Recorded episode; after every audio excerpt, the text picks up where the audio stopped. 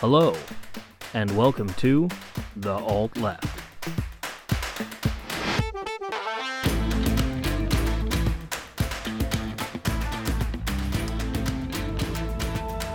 Welcome back, everybody, to this week of the Alt Left. We are here, episode 33, and I'm here, of course, with the good Reverend Dr. K. Good evening, everyone. This week he's good. And Matthew Jumbo Johnson. Hello, everyone, and welcome back. so, this week, as you may have noticed on the news, that uh, conservatives in Washington have finally stopped crying about uh, evil communist China and have moved on to evil communist Cuba. Because that makes sense. I mean, if you're if you're a right winger, it absolutely does. Communism is evil. That's their point. I I guess not really. I, I didn't say they were right. I just said that was their point. I mean, clearly, anybody who believes in the ethos of communism is a terrible person. You should probably not take them seriously.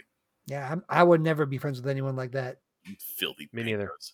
So what's going on with it? We've actually been, you know, he- it's been in the news. People are talking about protests, and what we're seeing by every real metric is a very small number of people. We're talking about dozens to hundreds, depending. Uh, are protesting in the streets of Cuba as Cuba is facing massive shortages, which is real. Uh, they are low on food, they are low on fuel, and they are especially low on COVID vaccine. Um, Yeah, just medical supplies in general. Aren't they? yeah, yeah, they're having trouble getting their hands on fucking anything. Uh, it's almost like there's a there's a there's a hard time getting things into an island. yeah, like global pandemic. You know, first of all, there's a short supply to begin with, and then you have oh wait, uh, blockades and embargoes and And I should mention, as of Sunday, the number was up to the thousands. Okay, which again makes sense. You start having things like fuel, food, medical supplies in a pandemic, and I mean even the the power's gone out a couple times in a few in a few areas, and so it's like yeah, Yeah. that, that's going to lead to protests, man. When when people can't get bread, they get pissed. Uh, it doesn't matter what you know what level of government you're running. That's a that's a recipe for disaster. Mhm. well, and they have farming there, but most of their stuff It's niche has to be brought in. yeah, But that- that's what it's I'm saying, Tobacco like- and sugar, right? That's tobacco, Yeah. sugar, and fruit. Yeah. It's not like they have you know massive farms where they grow wheat Yeah, they're Or- an island. you know everything has got to be either flown in or brought in on a barge and uh, when you can't do either of those things guess what imagine having imagine you know quadrupling the population of hawaii and then completely sealing them off from the world and seeing how well that went yeah not not very good um and that, that is the biggest problem is the us embargo on cuba um, the few imports they do get have to come from us, their enemy, uh, and the EU, and it has to be paid in cash. By the way, um, when nations trade, they trade in credit. You know, you have X number of dollars or whatever uh, that is being imported, and that is what you owe, and you pay that in sometimes cash, sometimes futures, sometimes precious metals, usually in trade back. You import steel and export fuel. You import fuel and export pineapples. Like it doesn't fucking and you, matter. you just you just keep a balance sheet Exactly. You keep it balanced. Well, that's not allowed for Cuba. Uh, the United States has threatened with absolute total annihilation anyone who does that with Cuba. Uh, Cuba has to pay cash for everything on the fucking spot, which no one else in the world has to do. And, and these sanctions are killing people. They are absolutely crippling this island, which has basically relied on tourism from Europe for a long time as one of their major um, cash revenues. I mean, again, they do have sugar uh, farms, they do grow tobacco. Um, you know, they do have like companies that do niche Cuban things that bring in money, uh, but tourism is their number one source of income, and COVID destroyed that. And with Mhm. that, we have chosen to keep a naval blockade of any trade going to the island. Um, and and this has been the whole world thinks this is stupid. This is not a global effort against Cuba, uh, like it is with things like Iran, you know, developing nukes. Uh, this is strictly the United States. So last month, that's and in June- Israel. Yeah. U- U.S. and Israel, only two countries. same thing. I mean, Fair enough. No, fair point. you have a child, Matt. You feed him, you put him to school, you changed his diapers, you you, you take care of him. I would say that uh, what he does is partial and partial to you. You know, and we we Mhm. change Israel's diapers and pay for their genocide and completely support their entire economy and military. So no shit, they side with us. But it's the same thing. They're they're just the the younger brother on the top bunk, kind of like Canada was through most of our wars. Yeah. UN just had a vote on this. And I think, it, like I said, it was just us Yeah. and Israel were the only ones that voted to keep the embargo. That's how it always is. In fact, they've called for an end to the sanctions for 29 years in a row. 140 nations, 184 nations against it, two nations for the embargo, US and Israel. A- And, since 92, the UN General Assembly's passed a resolution every single year uh, condemning the impact of the embargo, and they've actually declared it a violation of the UN Charter and a violation of international law.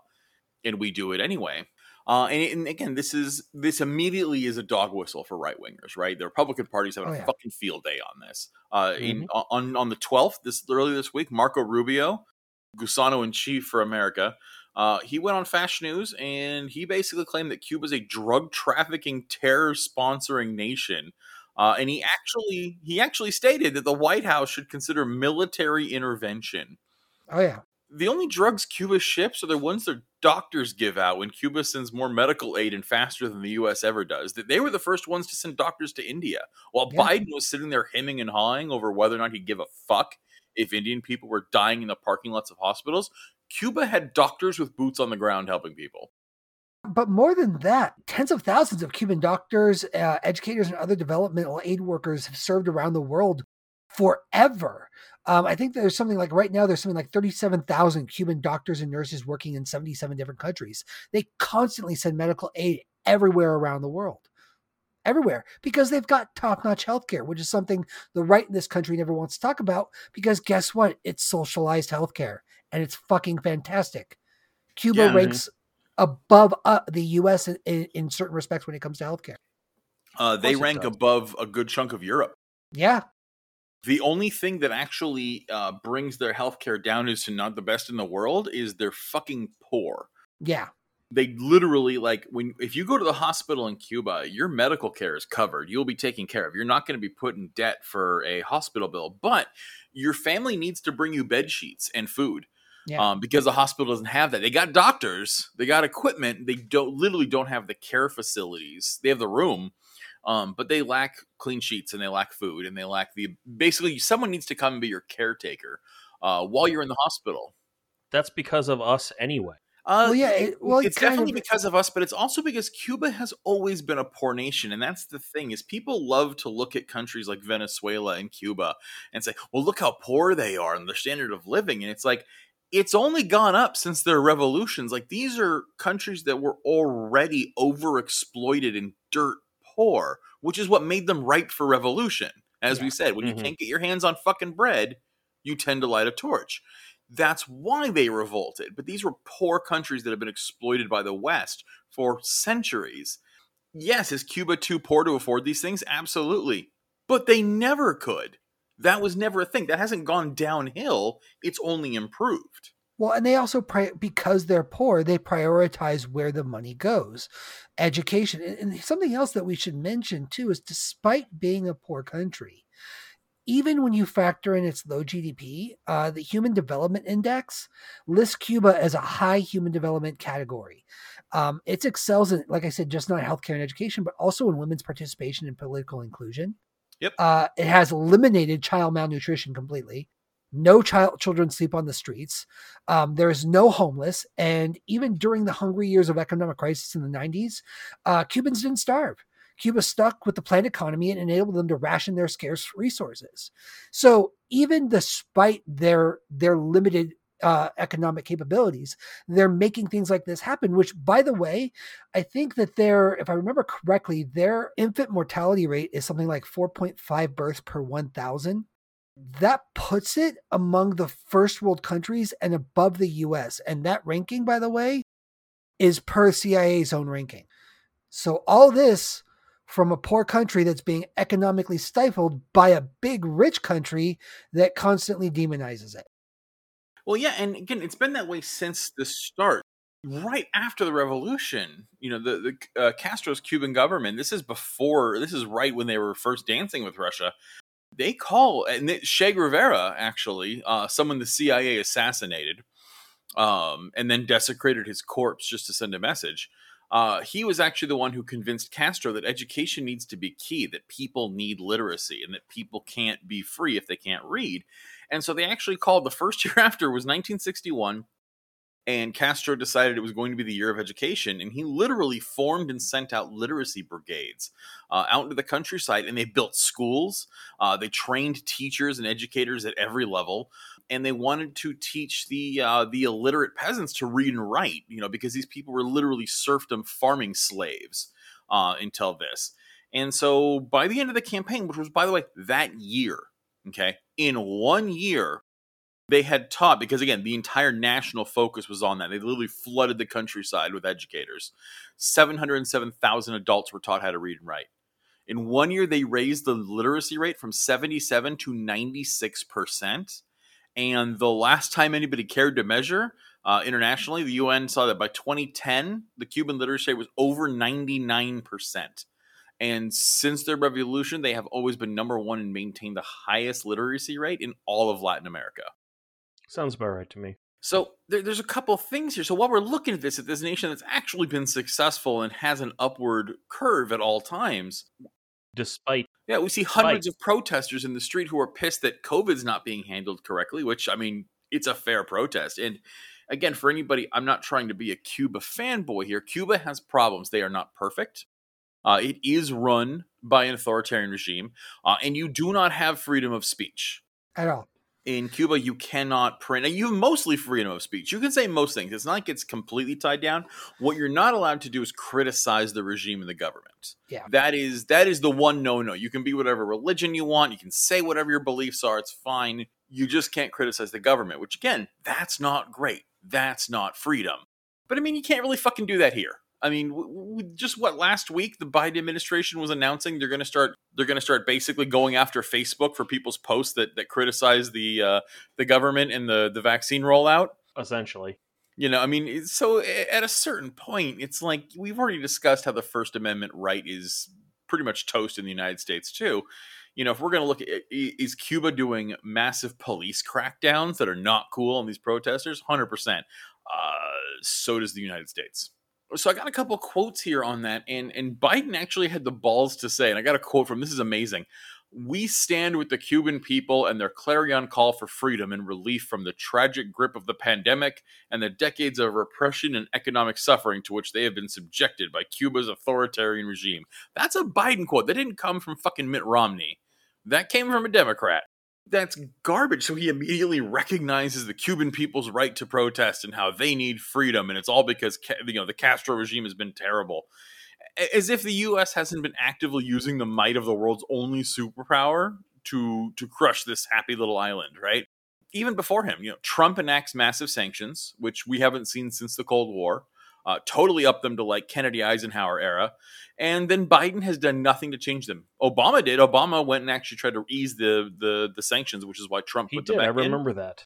Yeah. yeah. Well, well, Trump killed all that. Trump made them the worst they've been in in fucking fifty years, and Biden hasn't changed a thing. He's kept them all.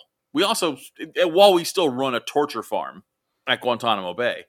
Um, yeah. No and kidding. then, you know, under Biden, the, the political coordinator for the U.S. mission in Cuba, Rodney Hunter, uh, he said that during the vote that sanctions are one set of tools in Washington's broader effort toward Cuba to advance democracy, promote respect for human rights, and help the Cuban people exercise fundamental freedoms.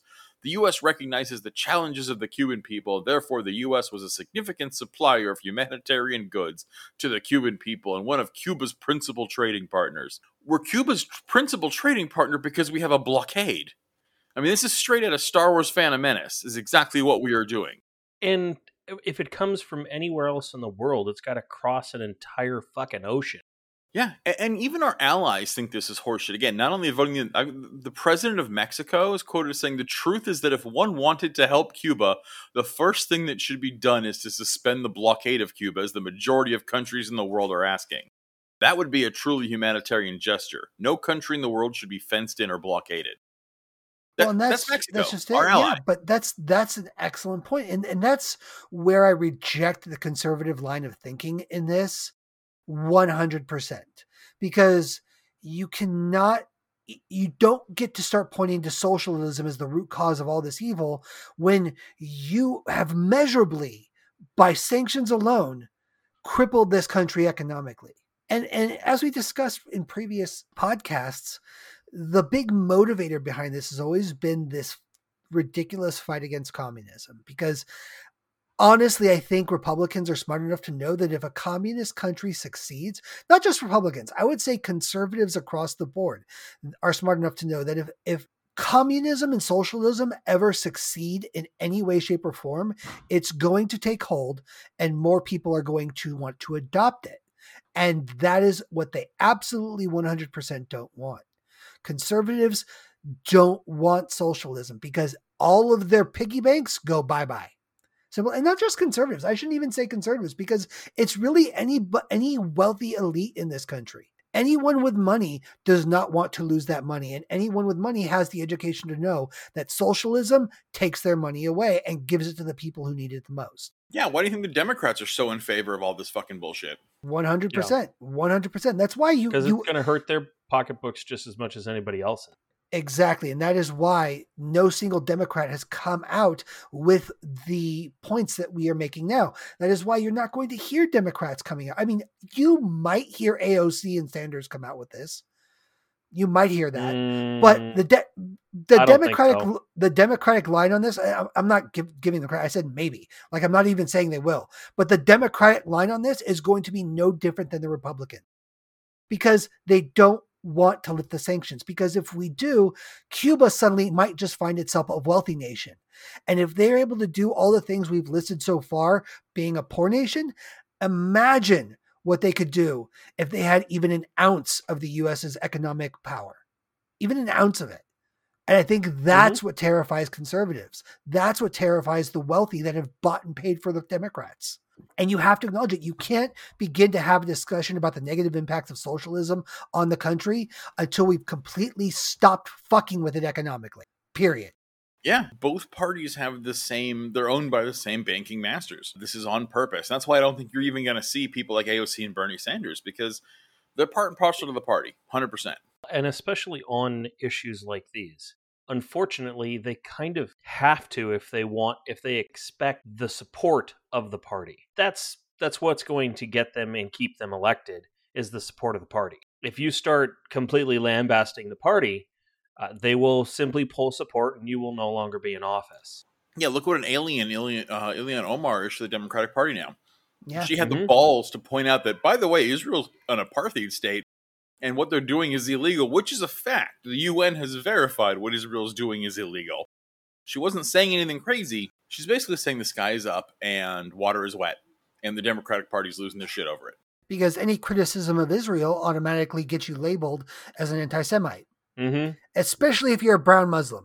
Yeah, and this is what it is. It's, it's policy that has nothing to do with being good policy. This is about still fighting the ideas of socialism and waving our dick around. I mean, just to show how idiotic this is, I got to remember in 2009, the U.S. Chamber of Commerce estimated the embargo was costing the U.S. economy 1.2 billion per year as a result of the legal structures that prevented American exports from entering Cuban markets. That's their line. Well, and I'll do you one uh, better. Real quick, the uh, Cuban Policy Foundation so the CPF, again, another United States think tank, has provided more extreme data. It estimates the cost of the embargo at 4.84 billion per year, while costing Cuba 685 million a year.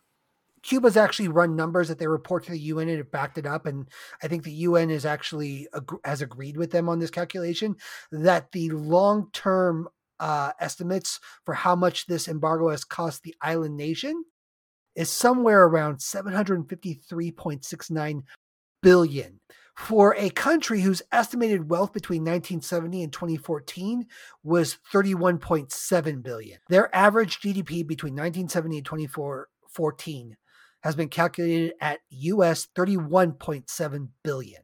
Okay, that's their average GDP between those years. So that's roughly, let's see, 20, let's see, that's 30, 44 years. Okay. Uh, and Cuba's been this embargo's been going on for how long, Chris? Since 1960s. Uh, it really depends on where you see it. I mean, 1960 is where you see uh, Eisenhower refusing to export oil.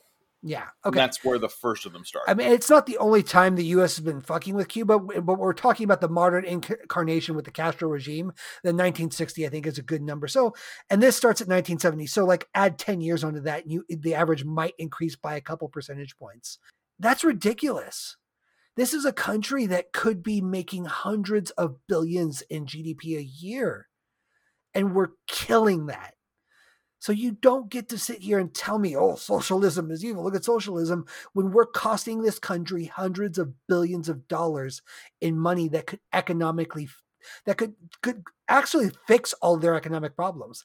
And if all their economic problems are fixed, nothing that's happening right now would be happening. We wouldn't have to strangle them and beat them and rob them and shoot them if they weren't socialists. So clearly, socialism's the problem. right? And that's that's what gets me about the lunacy of all this. And it's it's we're, we're coming off as like Ca- castro fanboys here and i don't want to i don't want to come off as that. Chris might it's not that we think castro was some golden god or something like that. We don't. Castro did a lot of fucked up things. The authoritarian government's doing a lot of fucked up things. But so does the us I would I would need to interject though, because I hear that a lot, and I ask what fucked up things. Like I would agree with you about things like freedom of the press. Other than that, like I keep hearing about the evils of Castro, and he's pretty much most things that are laid at his feet are things that we've done. So what evil things are well, those? but that but that was my point that was that was the point i was leading into when I when i said but look at what the us has done No, no, but I'm saying as Americans, we're trained to have that speech pattern. Like I'm, I know you're not accusing anything, but you're and you. and I'm not trying to call you out specifically, but you sound you- you're an American. You're educated in the United States. You are an American citizen, so this is what we always say. And you say like, "Well, I'm not trying to say that Castro's a saint," which again, he's not. He's a hu- he was a human, yeah but you said like he's done all, all this fucked up shit, but the U.S. is even worse, and it's like, and that's a true and fair argument. But also, it paints it as Castro's a secondary evil, and I would say that I I I failed to see a lot of times where he was wrong. He wasn't always right. He did some things that I don't agree with, but not many. And I always challenge people like, what are those sins? And no one ever has an answer for me. Without without spending an hour on Google. so again so well no i've got a couple of things like look i understand the reason behind them and i don't disagree but it's still evil like if you're going to to basically execute people without a fair trial which he absolutely did when they took over the country i understand why he did it and if again if i was in his shoes i probably would have done it too not disagreeing with it still an evil move uh, you have to do evil things when you have a revolution Why was it evil? I, th- I think murdering people without a fair trial, absolutely an evil thing. I think everyone deserves the right to a free trial. Like, yes, But locking people up and putting them away in gulags or the equivalent because they said the government sucks, fucking evil. I'm not saying that's the that's all he ever did because as I've said here, he instituted a lot of great programs that have helped keep Cuba well above water. Yeah, but I mean, at, at that point, I mean, so then were the Allies evil when they went and, and killed a bunch of people in Berlin? Because the people he killed were slaveholders and secret police who were rape squads. That's who got shot. He didn't hold up people who was like, ah, this guy's name's Jeff. Let's kill him without a trial. Like the people that were executed were people that the peasants held up as the ones who had been murdering and torturing them. And again, Batista's secret police forces. like it's not a debate I'm interested in having. Like I'll I'll, I'll give it to you. Like you're like you're not going to catch me on the flip side of this. I'm not saying you're wrong. I think like the things that are happening here in the U.S. are far and away more evil. Again, we've got police that are brutally murdering citizens in the street because they have a different skin tone. You know, like you know, please, I'm not coming after you for this. I know you're not. I just think it's a really important distinction to make in general. And I'll be the first to admit he wasn't perfect. And he did do some stuff I thought was a little over the top, especially with um, going after, you know, political prisoners after the fact. Like, Mhm. I, I, I agree with you. That actually is an evil move. But I mean, if that's the worst we got on someone, he's better than most world leaders in well, the world you're right. It's history. it's a, it's an important point to, point to rise because uh, anyone listening to this that doesn't agree with us, and I'm sure there's a few out there because I, I've seen sure an there's lots. increase in the dislikes that that have been happening. Like, well, people that listen to us that disagree with us, I know, I know they exist. But the number one thing they're going to come back with was, you're right, how evil Castro was, and how can you support such an authoritarian regime?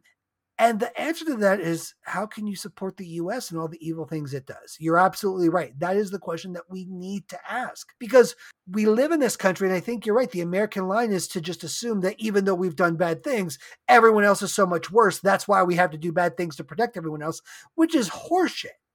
I mean, it's the line they feed us in school when they make us stand and recite the Pledge of Allegiance, you know, and do shit like that. But under God, you know, it's as much indoctrination as anything. And so I agree with you that it's an important distinction to make, and we have to. I would even put it out there if anybody that disagrees with us, if there was one episode that I want to hear some feedback from dis- people that disagree with us, I'm going to say it's this one because I really want to hear what you all think that has been done in Cuba that is more evil or even just as evil as what has been done by the US to indigenous peoples, to the black black community, to minorities in general, to, to LGBT and trans people. Like you can say other countries are evil all you want. I, I want you to show me how they're more evil than what happens here in our country. Yeah, while while while Castro was holding political prisoners, so were we. This is during the McCarthy era. We still are. There's people that haven't left Guantanamo Bay since they made arrests for 9 yeah. 11. There's a massive political prison in Cuba. We run it. Yeah. Yeah. And so then again, I wasn't trying to come after you in that, but I just I think it's an important distinction to always make is that yes, I don't like everything he did. I fail to find other nations that have a better track record. Like, well, that doesn't happen in Europe. It's like, have you seen the the the reign of terror in France after the revolution? Are you kidding me? Like, well, you're right. It's it's what's our basis for comparison? You're absolutely right. What is the basis for comparison?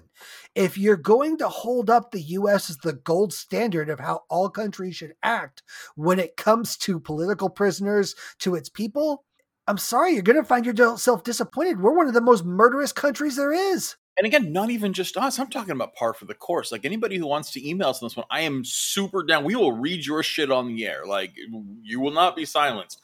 We would love your feedback on this because if you've got a laundry list of shit that went bad that you don't agree with, I would like you to tell me, list me five nations. Again, hundreds of thousands of nations have existed in the history of the world. Name me five that are better and haven't committed these or worse crimes and uh, and we'll pass that through the history filter, and we'll see how that goes for you. Yeah, absolutely. And that's what I'm saying is it's it's it's better than par at all times, no matter what nation, regardless. Because the United States is probably one of the worst. Not maybe not the worst. There are nations that do have worse track records than ours. You know, British, the Dutch, the Chinese are getting there. Yeah, but we have one of the worst. But even if you don't want to go by us, again, I mean, Denmark, Finland. I mean, name it you know, the Congo. I mean, name a fucking nation, and I will show you where they have carried out far worse atrocities than Castro ever did. Uh, the Principality of Sealand. Uh, actually, the Principality of Sealand at one point in time was completely occupied by pirates. So, no, it was a pirate nation entirely, 100%. Cool story on that one. Guy went back with a helicopter and fought off pirates to take the country back. Fun story. Anyone? Wikipedia Sealand. It's fucking nuts. And Isn't anyone, it? It's cool. Yeah one day you can actually pay to become like a knight of Sealand or like a, even better, you can be like an earl. Dutch, it's it's an earl or a duchess. I yeah, believe. I totally want to be an earl of Sealand one day, and I actually want to visit. Like when I do get my ass to the UK, I'm going to Sealand. One hundred percent, nice as an earl, and I I will wear a fancy coat. We digress. So back, yeah, back to Cuba. So to just bullet point this out. So what's happening right now? As of Sunday, there's been thousands of protesters uh, against President Miguel Diaz Canel, asking him to step down amid a lack of publicly available coronavirus vaccines, uh, medicine, food shortages, and shrinking economy that's been exacerbated by the pandemic. We covered that. In response, the president's been blaming U.S. sanctions, which he, as we've discussed, he's kind of right about, and tightening during President Donald Trump's time, and basically calling it economic asphyxiation. President Joe Biden as you've heard from Chris, declined to say if he would consider lifting the decades old sanctions. Probably not, because as we've said multiple times, effectively, when it comes to policy, not much different than a Republican. He is a Republican. The U.S., although, is facing calls to end sanctions, and that that movement is growing. I'm happy to see here. Don't know if it's going to bear fruit, but I like to see that there's more and more uh, people coming out of the woodwork to support this. Ending sanctions, by the way, as we've mentioned, overwhelmingly popular. And the protests in Cuba are spurred uh, spurred similar demonstrations nationwide, including in Miami's Little Havana, from you know the conservative elites that left Cuba a long time ago and then put down roots here in Miami, Florida, and then all are all like you know Republicans that think you know Cuba's evil. That's basically the bullet points of what got us to this point, or, or what's happening right now. Yep, and and when you're hearing accounts on the news from a bunch of these pinche gusanos, which uh, for you non-comrades uh, are Cuban Revolution exiles and their worthless garbage descendants who all live in Florida. Uh, Rubio, Rubio. Yeah. Mm, excuse me. So use that word, by the way. There's there's a lot of uh, there's a lot of Cuban apologist pieces of shit who like being like, "Oh, Gusano is an ethnic slur." No, no, because it doesn't refer to Cubans. Cubans are not gusanos, which, by the way, gusano translates to worm. Gusano means a traitor of the Cuban Revolution, and these people who are exiles, by the way, the people who were kicked out, um, you'll hear them talk all the time, like, "Oh, my family fled communism, and Castro took our homes." Like, remember, the only people who this happened to were wealthy plantation owners. These were not peasants. These were not shopkeepers. These were not police. These were not firefighters. These weren't telephone operators. They were plantationers. They're no different than antebellum slave masters in the South think of the rich people. Won't somebody please think of the rich yeah. people? Like literally, watch Django and, and and look at Monsieur Candie. That's who was kicked out. Like, oh, Castro took everything, even my slaves. That's what happens. And I got to tell you, Castro was kinder than I would have been uh, by letting him leave because I, I think they should have been fucking publicly hung and that's a good point because they they went before they left they fucking emptied out Cuba's bank. That's another point we didn't, I didn't get to bring up. Part of the reason Cuba started off on a bad foot is because all the rich people that left fucking took the money with them. They withdrew yeah. all their bank accounts and and the elected officials withdrew money from the country's own bank accounts from the yeah. treasury. Batista had fleeced Cuba as well. And yeah, you know, they took all the money, put them in American banks, and of course, as we'll see in in when we talk about the the timeline history of Cuba, um, the U.S. froze all their American assets. I mean, it's it's it's been a, it's been a train job, is what has happened to Cuba. I think it's time for Chris's history corner. Uh, I challenge uh, Matt. Um, anyone who's listening, what do you want Matt to do? Matt's going to record it because we already have Kay's voice at the beginning of the podcast, and uh, I never shut up throughout it. So Matt is the one who's going to record a jingle for Chris's history corner, and I want all of you to tell him to put input Matt, put a poll on Twitter or put a put a ask on Twitter and uh, and get people to put in there, and whoever has the best answer wins. So Consider anyone who's listening, especially our North Carolina peeps and our California peeps, pipe in there. So, but yeah, let, let's talk about how we got here, right? So, you know, Cuba was obviously like everywhere in the West had had indigenous people, which you know migrated here over the millennia. Um, until the Spanish invaded and occupied it, and that was in the 1400s. Um, you know, Spain obviously comes into Cuba uh, from Cuba is where you get like people like Cortez going into Mexico. It's it, that's where Spain launched their massive uh, plantation invasion of Latin America, and the Spanish owned it. Uh, they had full control over Cuba. It was literally just a uh, a nice sugar plantation for them. Nice for them, not for the Cubans. Until the Spanish American War in 1898, when the U.S. invaded and seized control. Uh, in 1902, they became a U.S. protectorate, uh, and which means we still own them uh, basically what Hawaii was before we let them be a state. And they, much like Iran before the revolution, uh, they ran a corrupt, American friendly, massively uh, corrupt government that also utilized slavery and propped up feudal lords. Uh, this is the happy Cuba they want us to return to. Remember that. Presidents of Cuba, not the United States, they were their own form of bastard. The presidents of Cuba would constantly run on anti corruption. It became, you know, the 20th century uh, it became a big thing of like Cuba's so corrupt, and everyone fucking knew it. Like literally, there was a couple of them that there was one president I forgot which one it was. He ended up walking away, pocketing a quarter of the country's GDP. How how does that even happen? Corruption. How does a quarter of the entire country's GDP end up in your personal bank account? What's the personal wealth of Jeff Bezos? Yep. And how much taxes does he pay? How does that happen? Well, you grease. How wheels. much taxes he? Yeah, that is how Jeff Bezos does it is he pays the right people off and he hires everything. Well, same thing. But now imagine that the US government is even more for sale than it is now. You know? And and that's how they did it. And so what would happen is people get sick of it, people get pissed of it. The president would be like, Well, I'm leaving office because I'm unpopular. and he'd, he'd walk away with you know giant bags with dollar signs on them. And then the next guy would be like, "Well, I'm running on anti-corruption. I'm going to solve this because I'm a Boy Scout." And then he would go in and steal all the money, and that was, it was this constant thing back all the time. This this cycle of corruption happened for quite a while. If you were to visualize this, it's like Mr. Smith from Mr. Smith Goes to Washington running for office, and then Mhm. he walks out looking like Jeff Bezos at the end of it. That's what would happen every election cycle. They propped up plantation slavery and they lived in mansions and absolute luxury from selling out their nation's resources to U.S. fruit and sugar companies. Uh, while their people starved in squalor, illiterate people in Cuba dying of yellow fever and malnutrition on owned land as people without any political economic agency whatsoever. That was the situation in Cuba. hmm And then in 1952, um, they stopped even pretending. Uh, so this guy named Batista, right? Uh, he goes to run for an election, and he actually at one point flees to America, flees to Cuba. He's got huge U.S. backing because he's like, "I'll do anything you say. I will, I will tickle the scrot of Uncle Sam and do whatever they want." And so the U.S. helps him out quite a bit. And he's going for election, but he's totally going to lose. He's projected to absolutely lose the election because he's unlikable. No one likes him. And so the U.S. gave him a bunch of guns and money and enough money to bribe the military, and he did a military coup and took over Cuba. Now, who's surprised the U.S. did this, right? So again, I'm we have another the United States propping up a puppet government. That's what we do. And Batista was bad. Uh, he he ruled with a, a, a fucking brutal iron fist, dude. Um, you know, one of the first he suspended the 1940 Constitution entirely. Uh, and this guy, like, literally, Trump sits up at night jerking off to this guy's this guy's biography.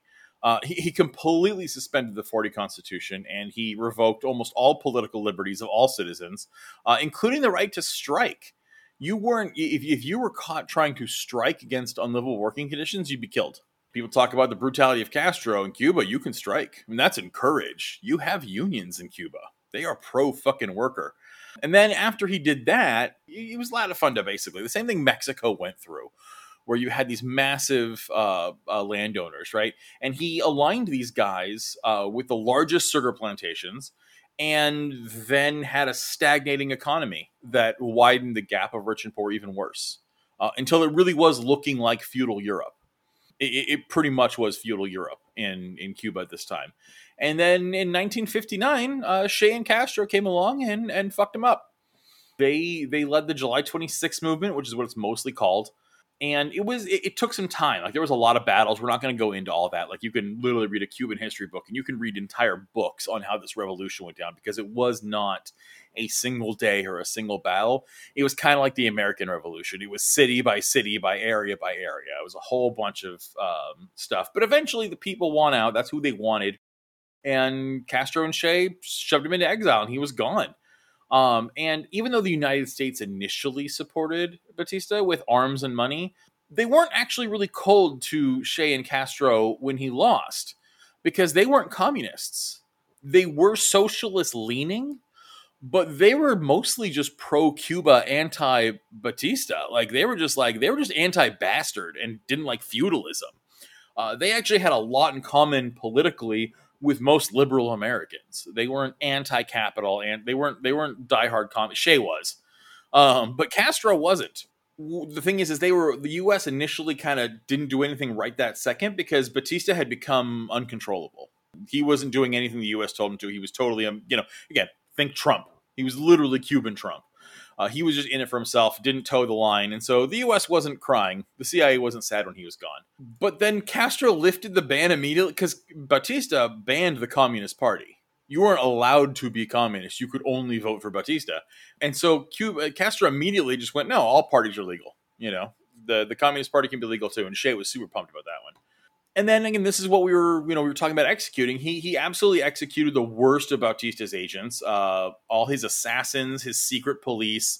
Uh, a lot of these guys had CIA ties, which pissed us off. And that's when the U.S. cooled on Cuba, like super quick. Something to note here again, showing what Cuba was as a people. Much like most socialist revolutions, Castro's had a heavy women involvement. Matt was talking about women's involvement in politics in Cuba they were really involved in the war too. Not just I'm not just talking about like they brought food and medicine. Like no, women served with rifles front line alongside the men in the combat. There, there was even an all women's platoon.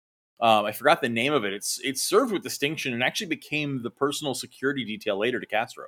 He trusted them so much. And the second in command of it, her name's Tete Puebla.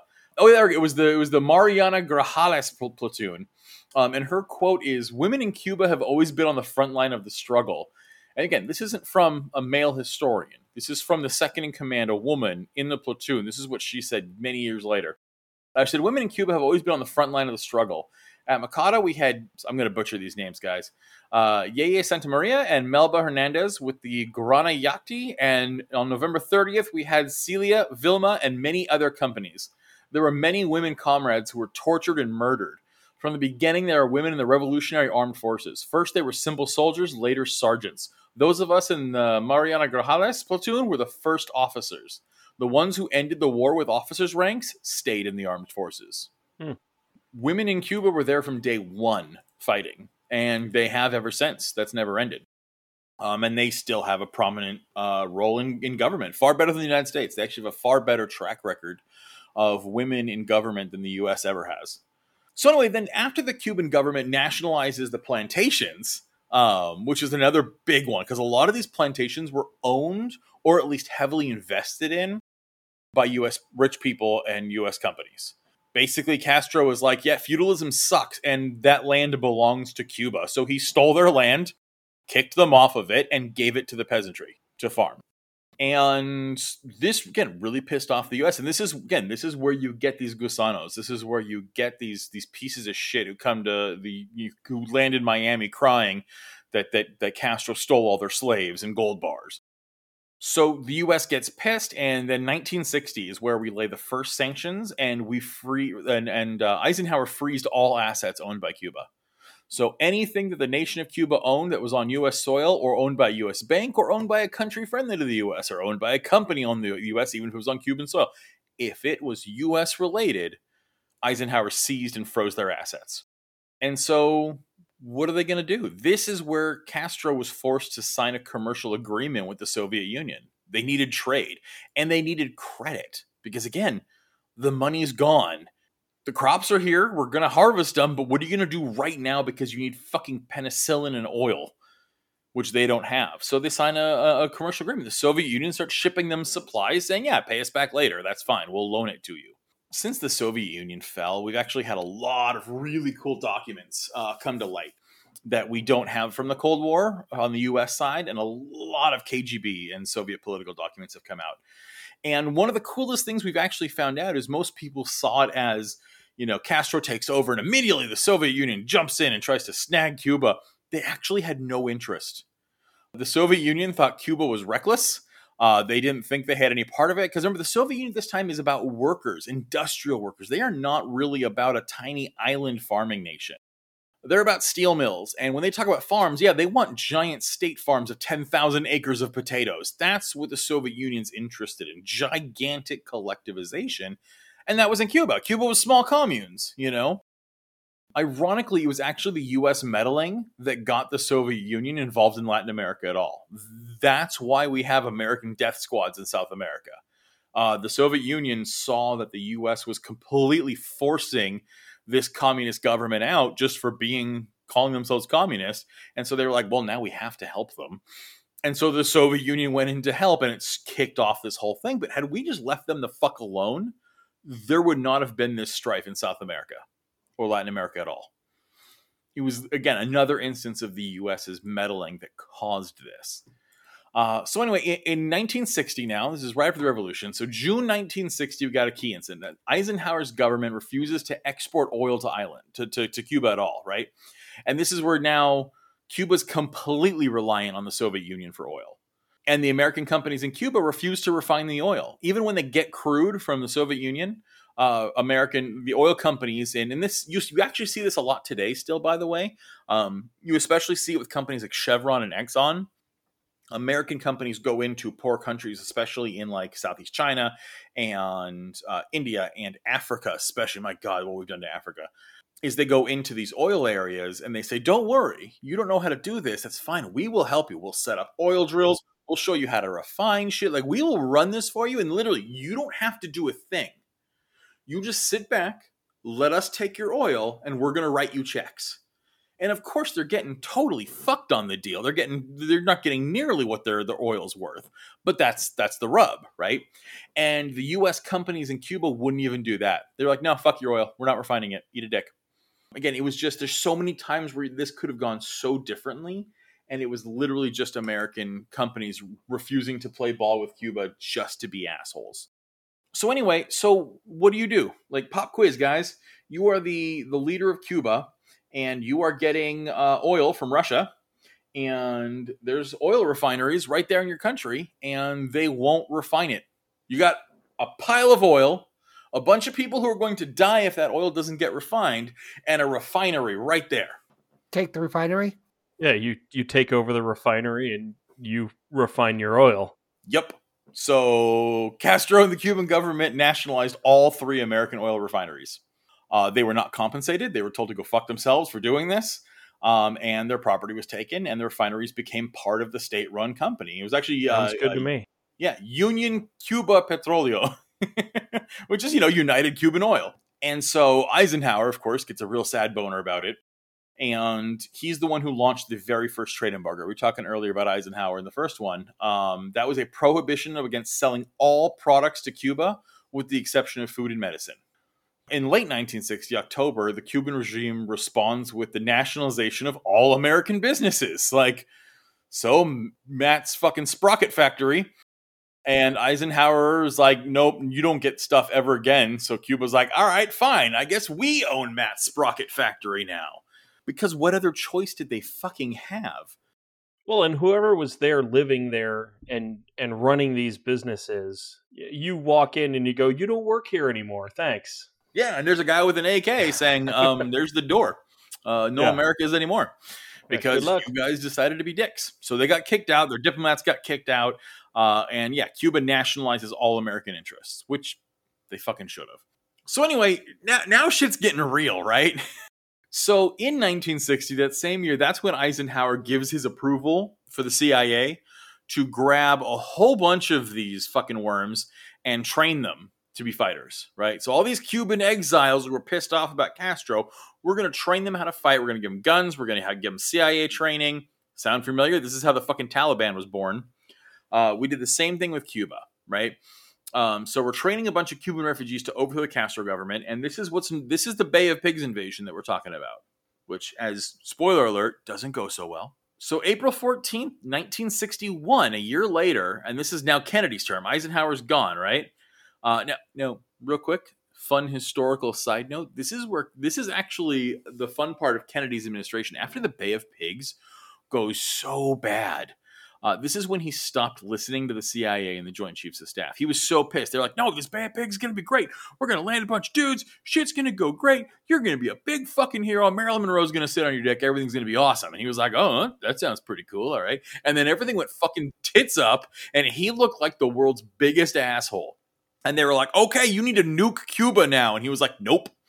Uh, and he basically told the Joint Chiefs to fuck themselves. And Kennedy and the Joint Chiefs of Staff of the Pentagon were, and the CIA. Uh, Kennedy was completely an enemy of the CIA. Actually, this is where a lot of conspiracy conspiracy theory nuts about Kennedy's assassination start start harping on stuff about here because this is about the point where Kennedy starts to soften on Soviet Union. He actually starts engaging the Soviet Mhm. Union in talks. Uh, now it's all it's all on the back end, right? It's through back channels and things like that. Oh, yeah, because absolutely. He's the president of the United fucking States. He can't just go on national TV and say, "Hey, I'm going to go meet with the fucking leader of Russia." Oh no, don't don't you worry. We're going to talk about the pork chop that saved the world, hundred percent. But yeah, you're absolutely right. He he softens a bit because he realizes this goes nowhere. This is no good. And the Joint Chiefs of Staff were at this point saying not only do you need to take over Cuba, but if the Russians make a single move, you need to nuke Moscow. The, the CIA and the Joint Chiefs were absolutely attempting to start World War III. Kennedy telling them to go fuck themselves is literally why the world didn't end Doctor Strangelove style and, and look like the fuck game Fallout. It- is because Kennedy told them to go fuck themselves, and then he was mysteriously shot. So I don't know. I mean, pissing off the CIA never goes wrong for anyone. It was a very angry man with a rifle. It, it was. It was a very angry man with a rifle who was then shot by uh, a mobster with cancer who didn't say why. Um. So anyway,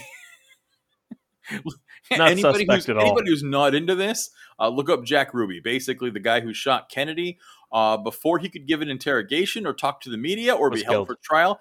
As he was brought, as Lee Harvey Oswald was brought out, a guy named Jack Ruby, who was a known mafia hitman, walks up, says "fuck you," and puts a revolver into his belly and empties it, killing him for no reason. And then he goes to prison. He's like, "Oh, I'm I'm just a patriot." And he shot the president. And I was like, "You're you're a fucking mobster. What?" And then he got cancer and died in prison. Kept his fucking mouth Yeah. shut, you know, because he knew that he'd get Jack Ruby if he didn't. Um, so we could put on tinfoil hats or not. I'm not saying who shot Kennedy or why. That could I'm be a, saying a no podcast matter- unto itself, really. we were no matter- discussing facts. Yeah, Yeah. no matter what you believe, it's fishy as fuck. yeah, And again, if he hadn't have just pissed off the CIA, I probably wouldn't put any stock into it. But dude, anyway, the CIA's done way worse to way less important people. So anyway, so what the Bay of Pigs itself is the U.S. basically sent 1,400 Cuban exiles to the Bay of Pigs, and it failed.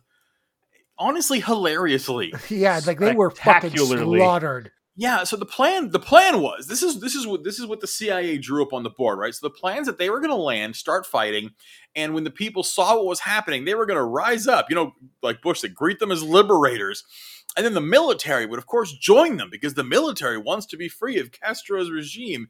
And, and in reality, the soldiers liked Castro. They fought with him and he treated them well. And and the people were super pumped not to be living under feudalism anymore. Uh, And Mhm. so these exile fighters landed, they were slaughtered on the beach alone, and everyone in Cuba basically cheered their demise. Um, and it was very public that they were totally run by the CIA and that they were just cut to fucking. They didn't leave the beach. They landed on the beach and charged into the city, and those soldiers were waiting for them. And they're like, "Oh, you fucking guys are back!" And just like imagine like the Just Kardashians. mowed them down with machine guns. Yeah, again, imagine socialism takes the U.S. and the fucking Kardashians get exiled, and then they all fucking land on Malibu Beach to come take back America. And everyone's like, "Fucking no!" and shoots them. Like that's what happened. And so after the Bay of Pigs, uh, the Cuban government is is now done with this bullshit, right? Uh, they now declared that they were going to consider itself Marxist and socialist. They were going to go completely against the U.S. and they aligned themselves officially with the Soviet Union. Um, in late, so now we're on September of 1961 um, you know, good what six months after the Bay of Pigs, something like that. Mostly in response, Congress passed the Foreign Assistance Act.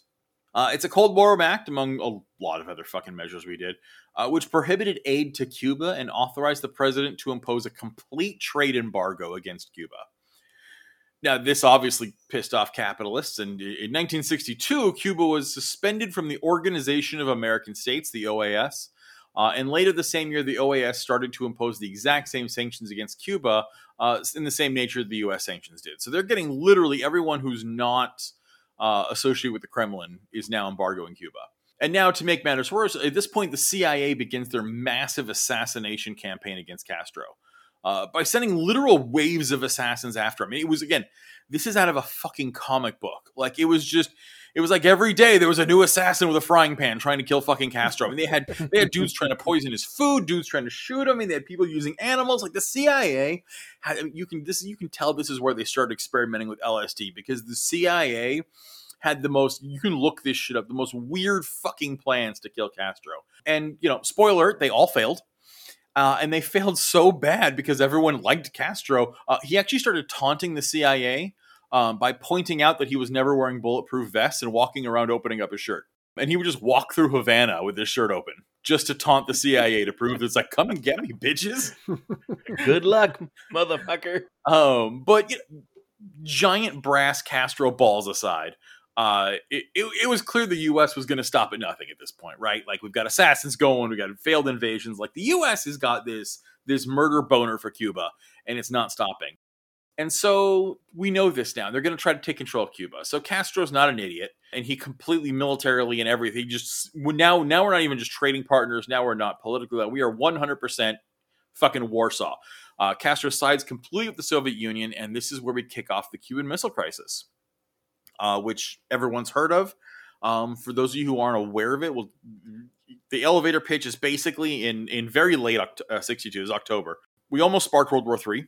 Uh, by 1963, uh, Cuba was moving towards a full fledged communist system modeled on the USSR. The socialist and communist parties kept winning elections, and Castro was like, "Yeah, dope, sounds awesome." And Russia, at this point, who is now allied with Cuba, is very upset at us because Kennedy has just put uh, Jupiter missiles in Turkey, which are nuke missiles right off of Russia's border.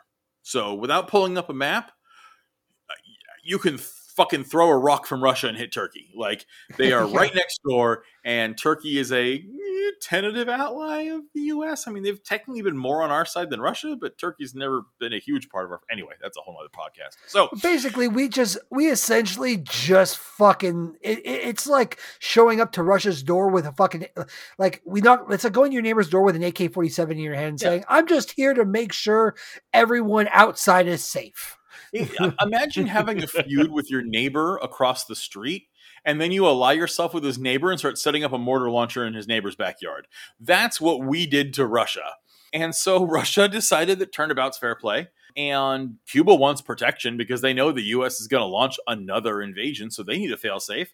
So Russia begins building nuke silos in Cuba, right off the coast of Florida.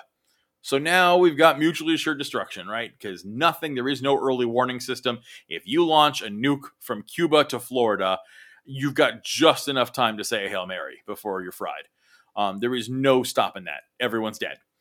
Um, and so this is what leads to the famous Cuban Missile Crisis. And what did we do at this point, right? So the U.S. calls dibs on the world's water and decides to blockade a sovereign nation. We send the entire fucking Atlantic fleet to blockade Cuba and stop any Russian ships from finishing loading nukes into Cuba. And we came really close to annihilation. Uh, luckily, uh, there was an American uh, a professor named Charles Xavier. Uh, he showed up. He deflected all the missiles, uh, saved the planet from nuclear annihilation. There's a documentary called uh, Wait, excuse me. That, that, Fact change. That, it's it's actually Magneto that deflected the missiles. Yeah. Xavier was sitting there on the beach with a bullet wound. Yes, but um, Magneto wasn't an American. Xavier was. So, as an American podcast, we are going to tell that version of history. Sounds good. Got it. Al- right. Alternative facts. Um, but seriously, the day was basically saved by the Soviet Union backing down. And yeah, again, this is where you see Kennedy really soften on the USSR because Kennedy and you know the U.S. and Russia are ba- the White House and the Kremlin were both shitting bricks. Uh, so just as we've got hardliners on the American side, and Kennedy can't go soft on Russia without the Pentagon and the CIA shooting him in the head, uh, neither can Khrushchev. You know, the premier of the Soviet Union is just as much at the whim of lots of dudes with guns as the Soviets are. And so that goes really bad. The Soviets back down to not kill the world. Khrushchev actually loses a huge amount of flack. That's actually why he was eventually ousted um, which is insane. He was literally kicked out of power later because he didn't end the world. And what really happened, though, is this was done after a secret. Again, this is because of Soviet documents many years later and, and interviews that we know there was a secret meeting at the Occidental Restaurant in D.C. This is where we're talking. This is what's known as the pork chop that saved the world. Uh, the Russian uh, like the second and not the first, but the second Russian ambassador meets with an American reporter who then talks to the White House, um, who I believe was talking actually to um, uh, Kennedy's brother, uh, uh Bobby Kennedy. Uh, I believe Bobby Kennedy was the run running point with the reporter. So it's like we've got JFK talking to his brother, who's talking to a reporter who's going undercover for them to go to a restaurant and eat a pork chop and a piece of chicken with a Russian junior diplomat to organize the Kremlin and White House not blowing up the world. That's how this fucking shit went down back then. And the agreement they came to is basically the Russians were going to pull the missiles out of Cuba under UN observation if the US publicly promised not to invade Cuba. Because that was the only way, is they had to get the president on fucking TV promising the US will not invade Cuba. And then what we didn't know about until not that long ago, actually, uh, was that Kennedy agreed to pull the Jupiter missiles out of Turkey as well. Uh, but no one knew that until way later. But that was actually the other the public part of the deal was they pull out and we promise not to invade Cuba, and also they made us pull our missiles out of Turkey. And so th- it's been that way ever since. Uh, that is where the standoff ended. The U.S. promised not to invade Cuba, and we have kept a stranglehold blockade around the country ever since for no good fucking reason. Hostilities were ended how the Cold War ended. And still, we are starving this nation because they refuse to submit to us, is all it comes down to. And so, because of that, a pandemic hits, tourism money dries up, they don't have access to the same amount of vaccines. We sure as fuck aren't going to give them to them. and people are pissed. Money's gone, food's getting short, vaccine uh, uh, supplies and va- uh, sorry, vaccines and medical supplies are all fucking coming up short because they're an island nation that's been completely cut off from the world, and people are getting pissed. And the United States is using this as a see, people just want to yearn to breathe free. And this is the bullshit wool that's being pulled over our eyes right now. Well, and that idea of spreading democracy around the fucking world is such a crock of shit. The United States is like a really shitty drug dealer when it comes to democracy. We're like, hey, hey, we're not a user, we're just a pusher. Every time anything happens, we have to spread democracy. No, we fucking Why? don't. It's not our job to police the fucking world and tell everyone how to live their goddamn lives. If they don't present an existential threat to us as a country, I don't want to be involved with their fucking with their politics. Like simple as that, man. Yeah. Again, I know that I am a history guy. I've got a history degree. History is my joy. And I know most people roll their eyes at it. This is why it's fucking important is because when your politicians are telling you this is an evil nation that we need to do something about, these people are being oppressed, you need to know who they're being oppressed by and in what way. And it's us. And we need to know that and vote that and talk about it. And and we can't just let this go because again, this is another Afghanistan. We're we just gonna fucking invade Cuba now? Or are we just gonna starve them out until they're all dead? Um, how how long is the U.S. past the Cold War going to keep fighting for Soviet regime change? It, it's garbage. It's ridiculous. The Cuban people don't want us. They don't want our fucking bullshit democracy that doesn't exist. They want to be left alone, and they want to be treated as a normal nation and be able to trade with who they want. And they deserve to follow their own destiny. Everyone does. Um, Mhm. so, you know, thanks for sticking with us on that. I know that was a long history tangent again, but it's important to know what happened and see why we got here because it, it really is trash. And if we want anything to change, we have to call it out as trash. So, uh, when these these piece of shit gusanos come on here and tell you they're like, "Oh, my slaves are gone," you you can point exactly what the fuck they're talking about. You know, when when when, when Castro stole everything from your family, what did they steal? How big was that fucking house? Was it part of the plantations? What I thought, no, my grandpappy was just a wool farmer, and then he was fine, Just a wolf farmer. and he was probably fucking fucking picking up a rifle when the Bay of Pigs invasion happened because he was doing a way better job after Castro came along. But speaking of men with great beards, let's play my favorite game. What's in Matt's sack? Nothing but love for you, Chris. Nothing but love for you. So we got two for you this week. So okay, so we've we've talked about the persecution fetish of the right quite a bit, right? Oh, they love it. They Yeah. love it. They want to be a victim so fucking bad. They're so sad about it. so one of the clips when when I was when I had the time to actually cut clips um, was actually us talking about that. And so a user named Cajek commented on it. Didn't realize this, but he linked us to it. There's an entire Reddit subreddit dedicated to nothing but the persecution fetish of the right, literally called r slash persecution fetish. Oh shit! I'm looking this up right now. I'm Yeah. joining that subreddit. So- that sounds amazing. Wow. This is from user KJ. called per- Cajek. it's persecution fetish. Uh, yes, I believe so. It kind of got cut off, uh, which leads me to something else I wanted to mention during this. If you have been leaving us comments on YouTube, I've only just come to understand that all the the silencing and and, and horrible stuff that people have been accusing social media companies of platforms of doing, apparently YouTube is the leader in this.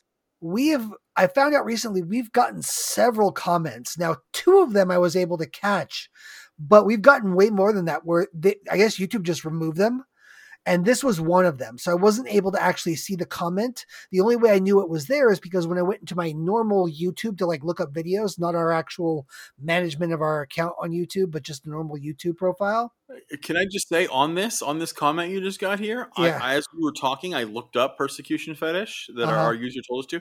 Uh, in the first ten seconds, first of all, it's fucking gold. Uh, it is it is absolutely delicious nuggets about the right wanting persecution. So honestly, check out persecution fetish on Reddit. It's fantastic. Their tagline is it's more than a compl- it's more than a complex. Conservatives need everyone to know their bottoms, screeching to be persecuted. So much for the tolerant left. Help them satisfy their fetish by persecuting them here. I know because I checked it out myself and it's amazing. But One of the reasons we haven't been responding to users is because, like I said, YouTube is removing comments. Now, a few of them, what will happen is I'll get a notification on the little bell icon and it'll show up there. But when I go into the actual video itself to view the comment or into our management side on YouTube, it doesn't show up. So, uh, what's happening is YouTube, I guess, when you post a link or when you do something that I guess their stupid algorithm it says is a no no, uh, it just removes it and there's nothing we can do about it, nothing we can do to find it. So if you are commenting on YouTube and we aren't answering you, it's not because we're ignoring you, it's probably because we just didn't even know you commented. I would suggest anyone that wants to leave a comment, if you're sure YouTube is going to let it through, go for it. If not, shoot us an email. Email us. Yeah, the alt left podcast at gmail.com. That's a better way to make sure that we're going to get it. But uh, that's from user Cajek, uh, C A J E K and I absolutely can't thank you enough. Like Chris said, that uh, subreddit is absolute gold. I suggest everybody go to it. It's r slash persecution fetish. So yeah, thank you, Cajek. Uh, next up in the mailbag, uh, this is a long one, but uh, so remember our our, our boy uh, Staffy from last week? Yes. Yep. He responded to our response. So this is a long one, so bear with me. Uh, he does tell us how to pronounce his name, and he does confirm he's a dude. So here we go. Uh, so, first of all, he says, Thanks for the reply on the show. It's always great to hear from you all. Just wanted to point out some things, respond to a couple of comments, and give an update on my previous update. First, I am a guy. LOL. Don't sweat the misgendering. Mistakes happen. Second, my screen name is actually pronounced Staffy, not Stuffy. But if you like, you can call me Eric. Staffy, so, I, I, Mr. I would like you to know that uh, it was only when talking about this ahead of the show that Kay and I found out there was a U in the name. Yeah. we just took Matt's word for it and thought it was S T U F F Y. Mm-hmm. That's on me. Sorry. because I can't pronounce names that I don't understand. But to, but we digress. Again, Sometimes yeah. I think there should be a pr- pronunciation guide with some usernames. Uh, just, you heard me butcher the Cuban Brigade names. Yeah, right? that's fair. it's, it's not just you. So, anyways, he goes on to say, "It's been a couple of days since I last lis- since I listened to the latest episode, so I apologize if I misquote or misrepresent your points that you were making. I'm going off memory at the moment. Chris made a comment along the lines of someone using a technique on a suspect, but since uh, the officer had jujitsu training, that makes using the move okay. Now, for those of you that don't remember this, is Stuffy Stuffy was Eric, there we go. Eric was bringing up the point that in in his home state, they're instituting a program to give police officers jujitsu training, and basically they can't complete their academy training until they've received, I believe it was a purple belt. And so Chris was responding to that. So what he comes back with, he's like, uh, no, that doesn't make it okay. He's like a, a huge part of Brazilian Jiu Jitsu and most martial arts is de escalation and avoiding a fight when possible. Having any, any sort of belt doesn't okay abuse of any techniques, but the mentality that quote hopefully develops on your way to the blue oh sorry it's a blue belt will dissuade you from using any techniques that could result in injury that's the point he's making in response to you uh does he, he goes on to say will there be assholes and psychopaths who misuse these tools? Absolutely. The martial arts community does its best to weed these people out and discipline those who abuse others with these techniques. Uh, learning any art should go beyond go beyond mere collecting and focus on ch- uh, changing how someone's views uh, conflict and the necess- necessity of de-escalation.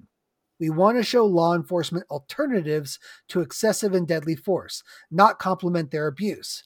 Am I thinking too nobly about cops in this sense? Maybe. Yes. Hundred percent. Yes, absolutely. But but only because I've seen the positive effects training has had on mine and others' lives, and see that as a way to help change the system.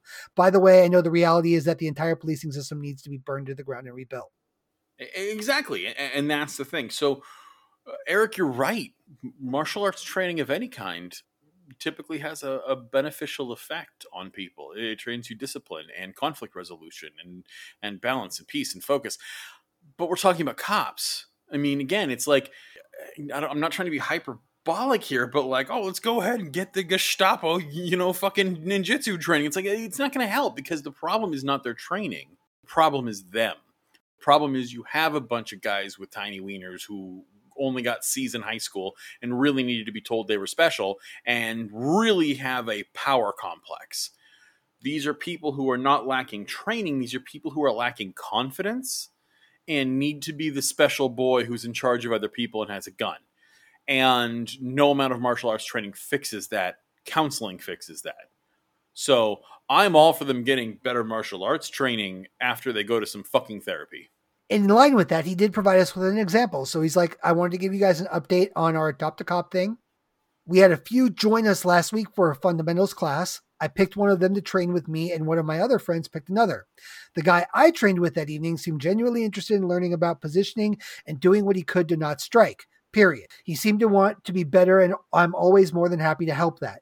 The other cop made some joke about people looking for a fight and said he's happy to oblige on the streets, going in line with what Chris has been saying. My friend looked at him and said, Come on, man, that's not funny. If you just want to fight, then we have a striking classes where you can spar. The second guy has not shown up again, and I do worry about the next person he comes into contact with the last thing he says here is sorry if this came off as a little rambling. It's just something I'm passionate about, and I tend to get sidetracked mid sentence. If any part comes across as aggressive, it's a total accident, and I got nothing but love for you guys in the show. Uh, I don't think any of that was aggressive at all. I think you were just giving not, us your not take. in the least. Not even all. And even though I vehemently disagree with Eric, I think all his intentions are completely noble and are they're in the right place. Hundred Yeah. percent. Like I think I think Eric is desperately trying to solve a terrible problem. I just think he has far too much faith in some of these people. Yeah, yeah. You know, again, I I- I think I agree with Chris and and uh, Eric here. I think the intent is noble.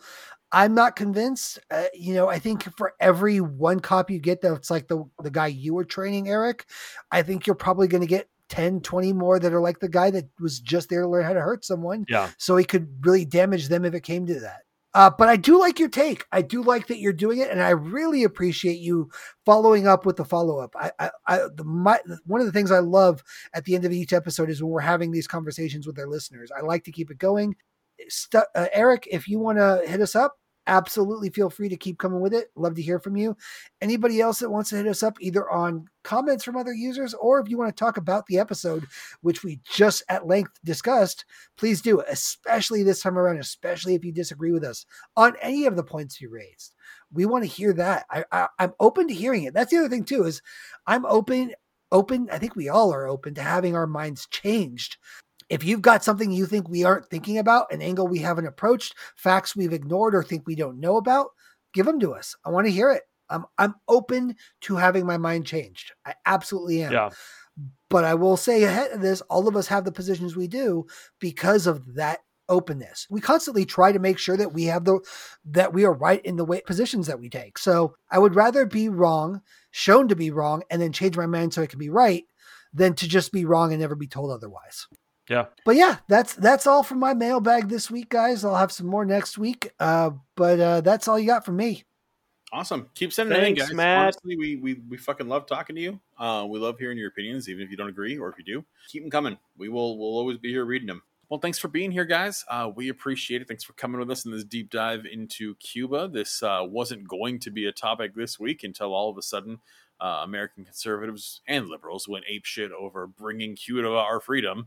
Um, so stay informed. Look it up. If you don't agree with me, that's cool. Read it up. Email me. Tell me why I'm wrong. Send me some facts.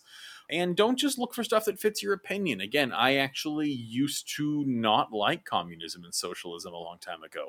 Uh, it, it was through reading and, and look for opinions that aren't yours and open yourself up to the possibility that people you like can be wrong and people you love can be even more wrong and people you despise can be right. So, but until then, uh, thanks for letting us be here. Come back next week. We will see here. We'll be here with all kinds of nuggets of all left goodness and maybe some Cuban sandwiches.